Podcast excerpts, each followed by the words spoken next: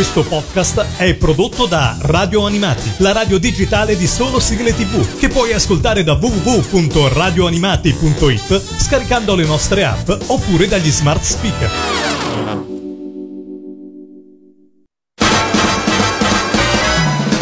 Radio Animati presenta Tokyo Eyes. Tokyo Eyes. Insieme ad Alessandro e Patrizia. In collaborazione con animeclick.it. Amici di Anime Click, no, vedi che ho sbagliato, ma ricomincio. Amici di Radio Animati, rieccoci qua. Buon anno, buon 2024. Ancora una volta in nostra compagnia, in compagnia di Tokyo Ice. Qui è un raffreddatissimo Alessandro Falciatore qui, che vi sta praticamente eh, collassando davanti perché diciamo le feste sono state abbastanza ehm, anche da questo punto di vista belle impegnative. So che anche tantissimi di voi sono stati raffreddati sono stati influenzati però adesso ci riprendiamo anche perché una ottima notizia eh, arrivata proprio all'inizio dell'anno.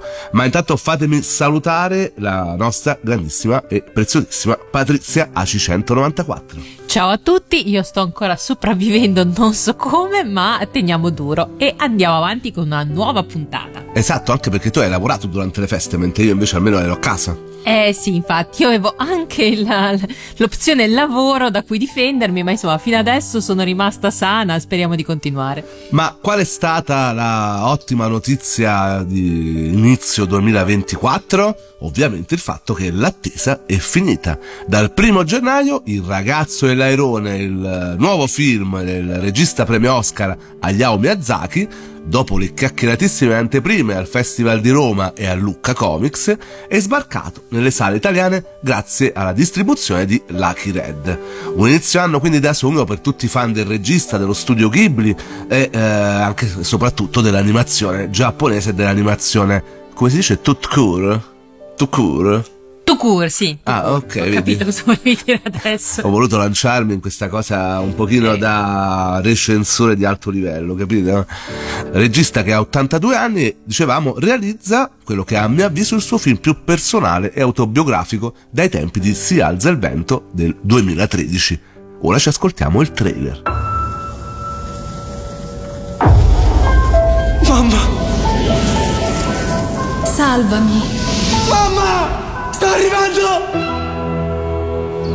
Mahito, da adesso in poi io sarò la tua nuova mamma. Ogni tanto succedono delle cose molto strane qui. Mahito, salvami! Ci sono stati tantissimi morti e feriti. Sciocco uccellaccio, da ora ti ordino di essere la sua guida.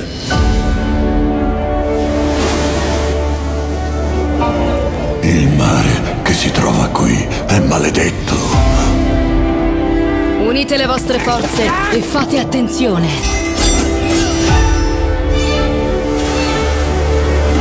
Mahito, sto cercando il mio successore. Tu! Cosa ci fai tu qui? Scappa! Nel mio mondo c'è ancora molto da fare. Mamma! Mahito, ti andrebbe di proseguire il mio lavoro.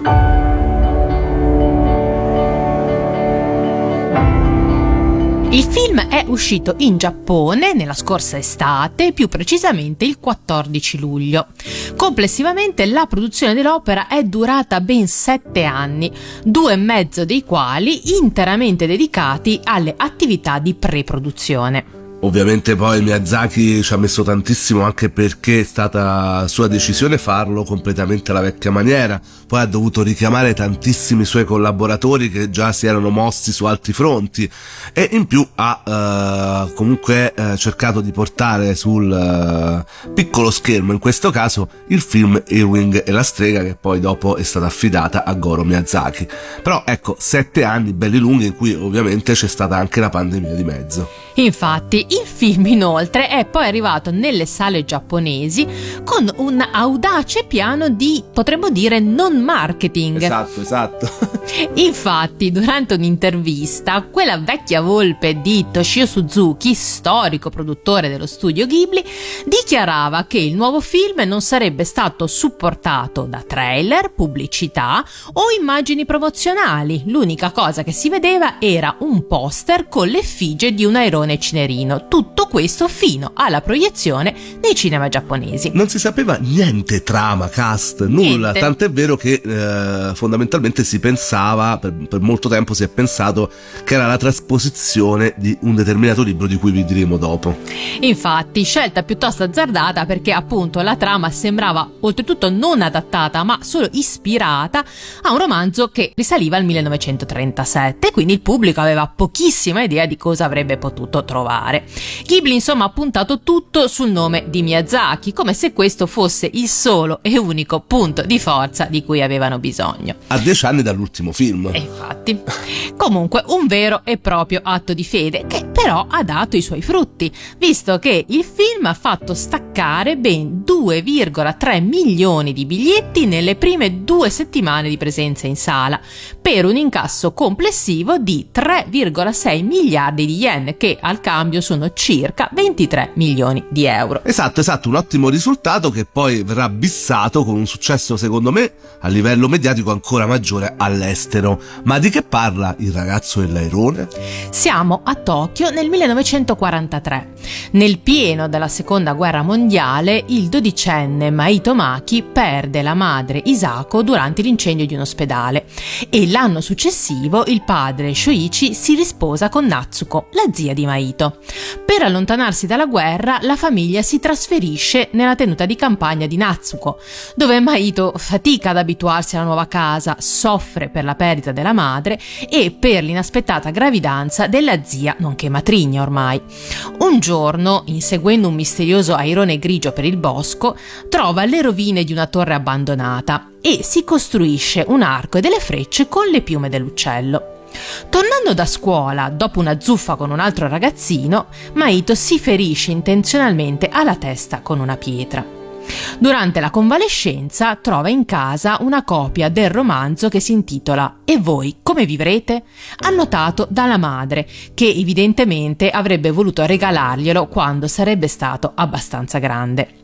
La lettura del libro viene interrotta dalle domestiche che cercano Natsuko. Maito vede la matrigna allontanarsi in direzione della torre e la insegue insieme alla domestica Kiriko. Qui l'airone deride Maito e lo informa che dovrà inoltrarsi nella torre se vorrà rivedere e salvare la madre e la zia. L'uccello gli mostra un'illusione ottica rappresentante Isako e Natsuko, ma Maito lo colpisce al becco con una freccia, rivelando così il piccolo uomo che vive all'interno dell'uccello. Sconfitto, l'airone accetta di condurre Maito e Kiriko nel magico mondo che si cela all'interno della torre. E qui inizia la parte, diciamo, più eh, fantasy, più fantastica di questa storia molto molto particolare di cui vi parleremo e analizzeremo un pochino quello che ci ha raccontato Patrizia subito dopo. Eh, adesso ci ascoltiamo il pezzo iniziale, appunto quello che riguarda l'incendio di- dell'ospedale dove si trova la madre di Maito, pezzo strumentale della colonna sonora del ragazzo e l'airone che è stata composta eh, undicesima volta per quanto riguarda appunto la collaborazione con Hayao Miyazaki da Joe Saishi, veramente una sicurezza per quanto riguarda appunto i film dello studio Ghibli.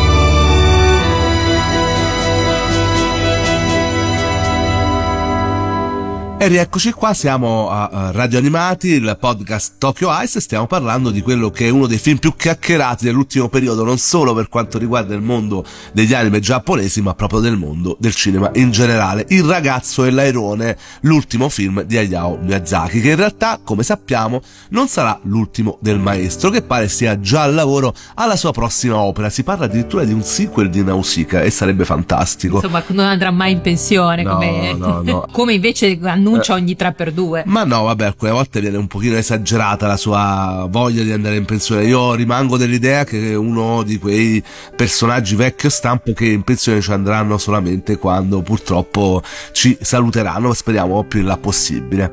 Dicevamo, eh, non è l'ultimo dei suoi lavori, eppure però i temi trattati e il mood nostalgico che si respira guardando questo film farebbero davvero tendere a parlare di un romantico canto del cigno del regista premio Oscar. Un pensiero che viene quasi naturale fare a chi lo segue da anni come noi, ma effettivamente questo film ha davvero tante frecce al suo arco e sarebbe ingiusto e eh, riduttivo secondo me, Patrizia, ridurlo a, a mero testamento di un artista per poter apprezzare e celebrare questa pellicola che secondo me appunto ha tante tante tante cose di cui parlare e espressamente anche molto difficile anche da comprendere perché per molti è stato noioso, sicuramente a non tutti può piacere, non è una favola, non è Totoro per dire, Eh, no. è un film che è molto complesso anche se ha un suo significato, però ha diversi piani di lettura. Il titolo originale del film è Kimitachi Wado Ikuraka e voi come vivrete? Sarebbe la versione italiana appunto. Esatto. È un romanzo che trovate anche in Italia, questo titolo di questo romanzo edito da K-Lab. Infatti, ed è un, eh, stato edito nel 1937, la versione originale ovviamente, di Kenzaburo Yoshino, che il regista premio Oscar ebbe in dono da piccolo da sua madre e a cui si è ispirato appunto per narrare la storia di Maito Maki, il ragazzo del titolo. Come dicevamo all'inizio, il film inizia in maniera molto drammatica, siamo appunto a Tokyo durante la seconda guerra mondiale, nei primi anni 40, e vediamo subito Maito perdere sua madre in un incendio in ospedale dopo un bombardamento. Miyazaki ci trascina nell'inferno che avvolge la città fra le fiamme. Le inquadrature a rincorrere il ragazzo che cerca di raggiungere la madre sono una delle sequenze più tragiche ma anche meravigliosamente animate della storia dello studio Ghibli, dimostrando quanto ancora oggi l'arte visiva di Miyazaki abbia la capacità di sorprendere il suo pubblico con nuove tecniche e idee.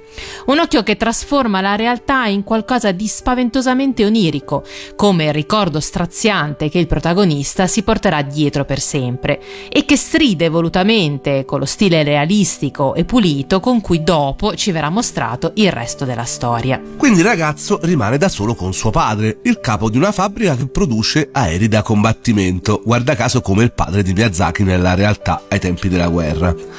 Questi, dopo un anno dalla tragica perdita, si risposa, ovviamente sto parlando del padre del protagonista, si risposa, dicevamo, con la sorella minore della sua defunta moglie, Natsuko. Maito, ancora in lutto, è costretto quindi a trasferirsi da Tokyo nella tenuta di campagna dove sua madre e Natsuko sono cresciute e dove la neosposa già aspetta un fratellino. Troppi cambiamenti, troppo veloci per un ragazzo così giovane che vive un dramma interiore che metterebbe a dura prova la stabilità di qualsiasi adulto. Il luogo in cui sarà costretto a vivere, da quel momento in poi, è la tipica location bucolica di stampo ghibliano, magnificamente rappresentata dal tratto artistico miyazakiano. Un luogo tanto lussureggiante quanto misterioso e inquietante, dove è costante la presenza delle classiche vecchiette grinzose viste in tante altre pellicole, vere guardiane della tenuta stessa, come della sicurezza e del benessere del ragazzo. Quest'ultimo fa infine la conoscenza anche di un altro residente, quell'insolente airone che vediamo un pochino capeggiare in tutti i poster, anzi è stato dall'inizio forse il primo protagonista che abbiamo visto. Eh, questo airone sembra nutrire un particolare interesse per il ragazzo. L'uccello parla e fa capire a Maito che può incontrare la madre defunta, spingendolo a entrare in una torre che gli era stata già proibita sia dalle vecchine che dalla sua zia perché causa di eh, problemi, perché è pericolosa, è pericolante, quindi lui comunque eh, decide di seguire l'airone attraverso questa pericolosa discesa. Da questo momento in poi il protagonista si ritrova trascinato in un mondo sotterraneo, dove le linee temporali si intrecciano, in un omaggio neanche tanto nascosto nascosto a Dante, qui espressamente citato, e al mito di Orfeo. Nel suo caratteristico stile, Miyazaki fonde meticolosamente il reale e riconoscibile con il surreale e l'inquietante, portandoci in questo mondo da fiaba. Guidati, anche se non sempre, dallo scorbutico Airone, che si dimostra essere un essere mutaforma dalle sembianze umane piuttosto grottesche, ci inerpichiamo con il protagonista attraverso strade tortuose, incontrando una varietà di creature, parrocchetti mangiauomini, pellicani senza futuro, spiritelli tipicamente giapponesi, in un susseguirsi di citazioni e anche di metafore non sempre di facile comprensione anche all'occhio più attento. Il regista ci regala molteplici piani di lettura, portando lo spettatore in un'esperienza visiva basata molte volte quasi totalmente dalle emozioni suscitate dalle immagini piuttosto che dalle parole.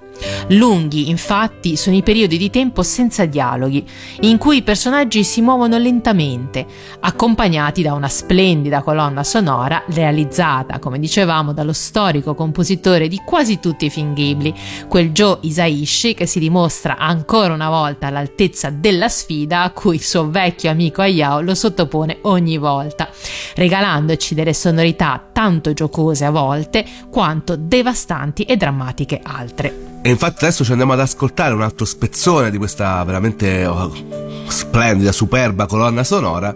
Eh, la parte in questione si intitola A Girl of Fire.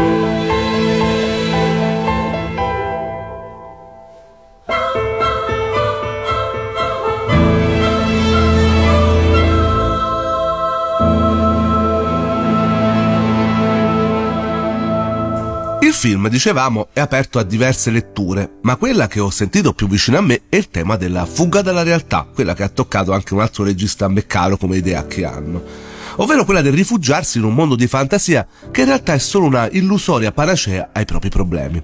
Una fuga che cerca disperatamente il protagonista, la cui vita sembra essere un inferno sia a livello interiore che esteriore, con anche il bullismo dei nuovi compagni ad aggravare il tutto ma che aveva già perseguito chi era venuto prima di lui, costruendosi una realtà tanto magica quanto illusoria, ovvero il suo avo. Poi non voglio fare più di tanto spoiler perché altrimenti si perde anche un po' il gusto di vedere il film se non lo avete già visto. Comunque è qui, secondo me, che il ragazzo dell'airone costituisce il testamento finale di un regista leggendario, che riguarda indietro al suo operato e cita in tutte le maniere possibili le sue opere e le persone che hanno fatto parte della sua vita. D'altronde l'amicizia con Takahata era proprio all'origine dell'idea del film. Le fantasie, le creature e le ambientazioni fiabesche sono fantastiche, ma poi si deve sempre fare i conti con la realtà, per quanto brutta essa possa essere. Trasformando quindi la battaglia contro il dolore in una lotta esterna, Miyazaki spinge il suo giovane protagonista in un mondo sfuggente di fantasia e orrore, in cui il protagonista appunto cerca per tutto il tempo di salvare sua madre dalla sua triste fine. Una sfida in un regno di fantasia a cui lui si sente molto più pronto, anche mettendo in gioco la propria vita, piuttosto che affrontare la realtà che lo attende a casa. Insomma, la vita va avanti e va vissuta anche con il dolore di non avere più accanto le persone amate. E questo il protagonista lo capisce attraverso un cammino difficile e visionario, in un finale non finale dove l'accettazione non vuol dire rassegnazione, ma la volontà di affrontare le proprie paure e i propri dolori senza più rimpianti. E quindi Il ragazzo e l'airone è una storia delicata ma anche sorprendente, un fantasy densamente dettagliato, aperto a molteplici, dicevamo, chiavi di lettura, che necessitano forse più di una visione, e che rivisita temi e anche personaggi, alcuni ben nascosti a una prima visione, più che familiari, a chi conosce la poetica di questo regista, legandoli tutti insieme a elementi indiscutibilmente autobiografici.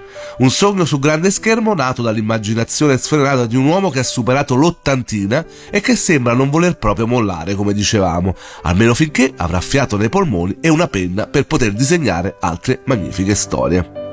Ci lasciamo adesso con la canzone dei titoli di coda, la bellissima Spinning Globe, che è stata composta e arrangiata e cantata da Kenshi Yonezzo attraverso un processo, pensa Patrizia, che è durato 5 anni.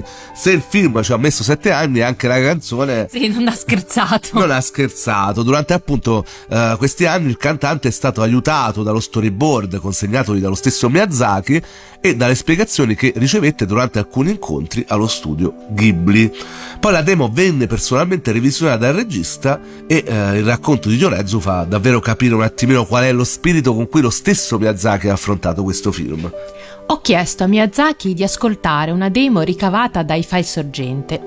Dato che Miyazaki ascolta solo musica su CD, ho rimasterizzato la demo su un disco e sono andato da lui con quella in mano.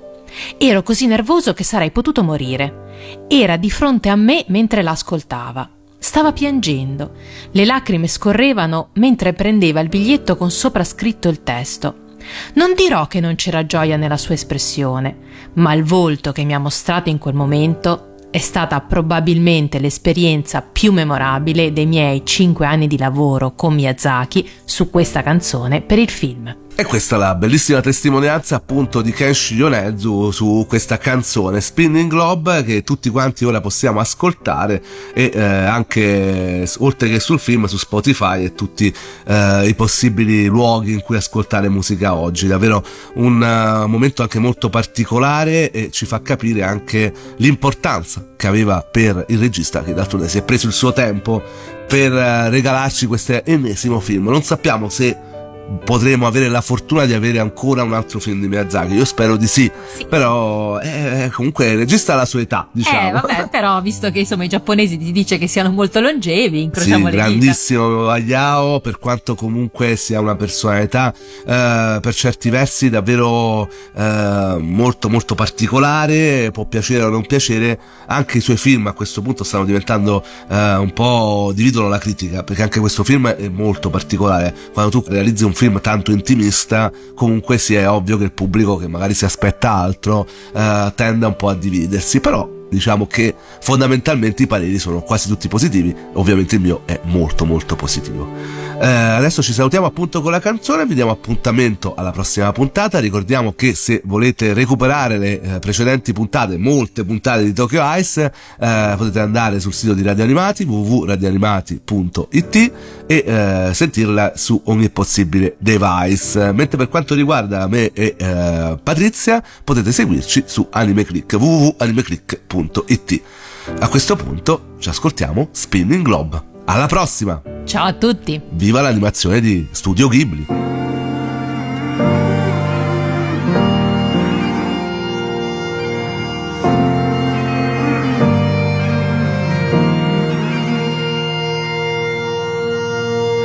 僕が生まれた日の空は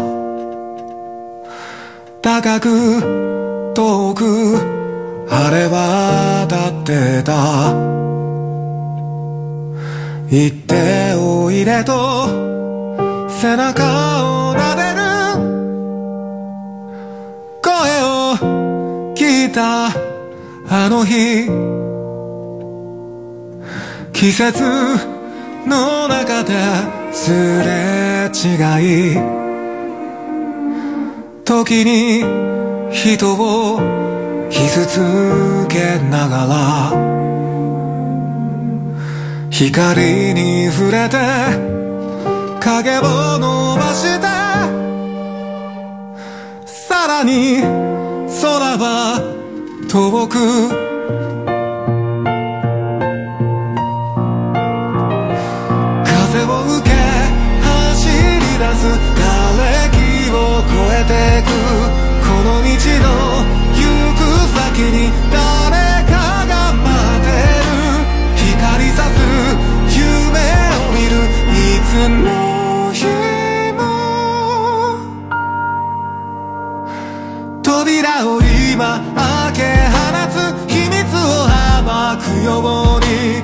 き足らず思い馳せる地球儀を回すように。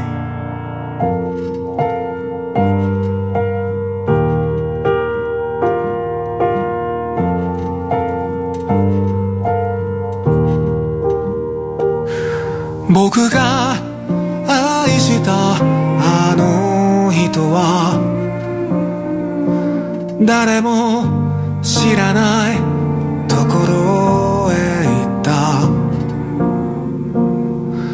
あの日のままの優しい顔で今もどこか遠く。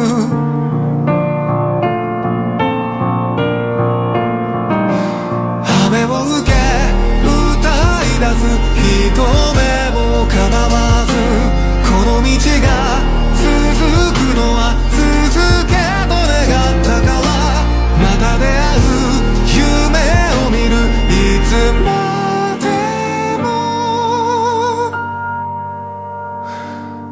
かけら握り込んだ秘密を忘れぬように最後まで思い馳せる地球儀を回すように。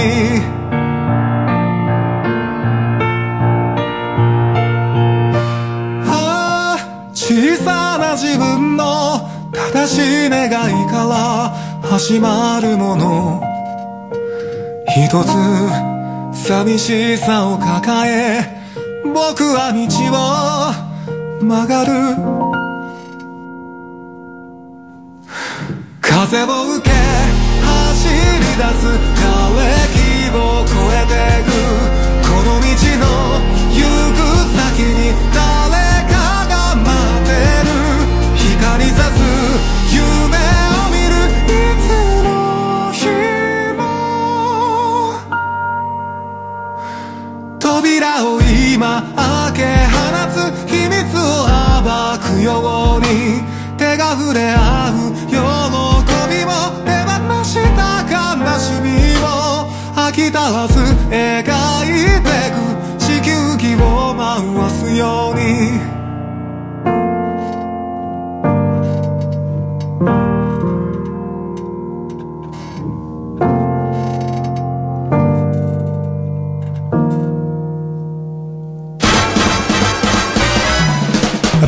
Animati ha presentato Tokyo Eyes. Tokyo Eyes. Insieme ad Alessandro e Patrizia. In collaborazione con animeclick.it. Questo podcast è prodotto da Radio Animati, la radio digitale di solo sigle tv, che puoi ascoltare da www.radioanimati.it scaricando le nostre app oppure dagli smart speaker.